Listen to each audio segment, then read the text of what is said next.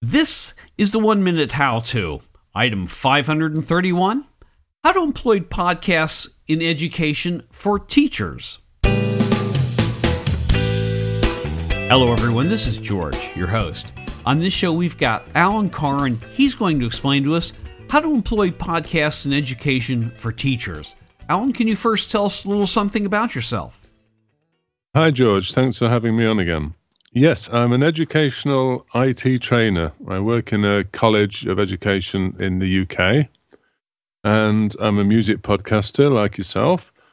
I'm also a member of a higher education special interest group, which is funded to provide uh, digital media workshops and events at universities throughout the UK, where we evangelize about the use of podcasting and videocasting in education.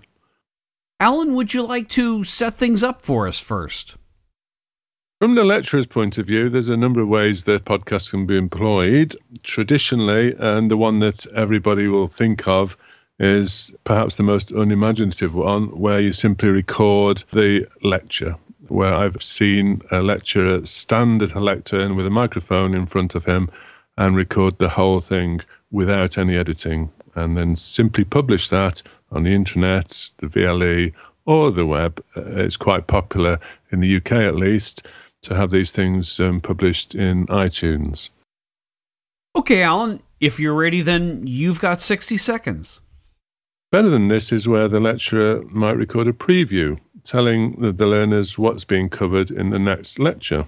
And this can then be followed up with a review, uh, mentioning key points and answering questions that arose during the lecture. Both of those can be published on the college intranet, VLE, etc. Another use is for step by step guides where recording the audio behind screenshots or screen capture with software such as Camtasia produces a very effective how to.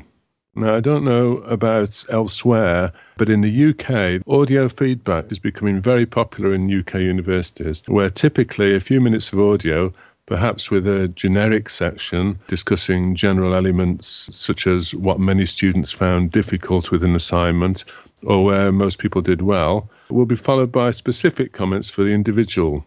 Feedback can then be made available again via the VLE for individual access only or emailed directly to the student.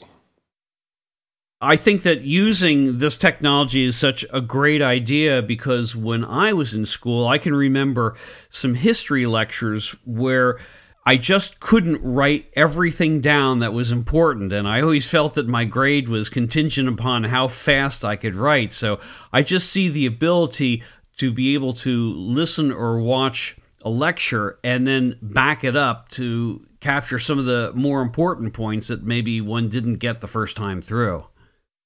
I think that could be really nice use of it. It can be a bit dry and dusty just to listen to lectures, but I've listened to one or two in iTunes. There's one from Oxford University that I remember on Old English, which sounded dreadful, but when you listen to it, it was actually really riveting and totally unedited with all of the noise from the lecture hall coming through and the laughter, etc. But I do like the idea of the review cast, where the lecturer, instead of recording his, his lecture, might just record a little summary after the event and saying, These are the issues that came up during the lecture. And I just like to expand on one or two things that I wasn't able to cover in the lecture. Okay, Alan, is there anything else you'd like to talk about?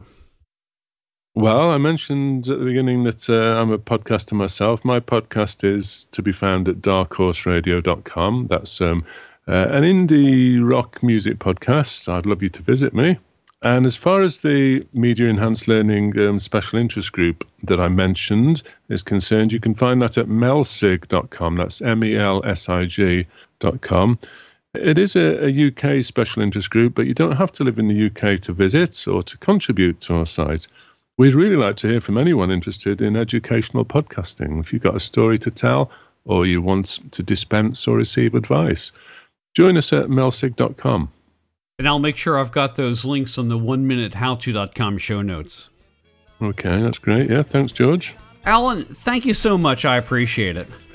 Yeah, very welcome. And um, there will be a part two to this where we talk from podcasting from the student angle. So don't miss that. Great idea.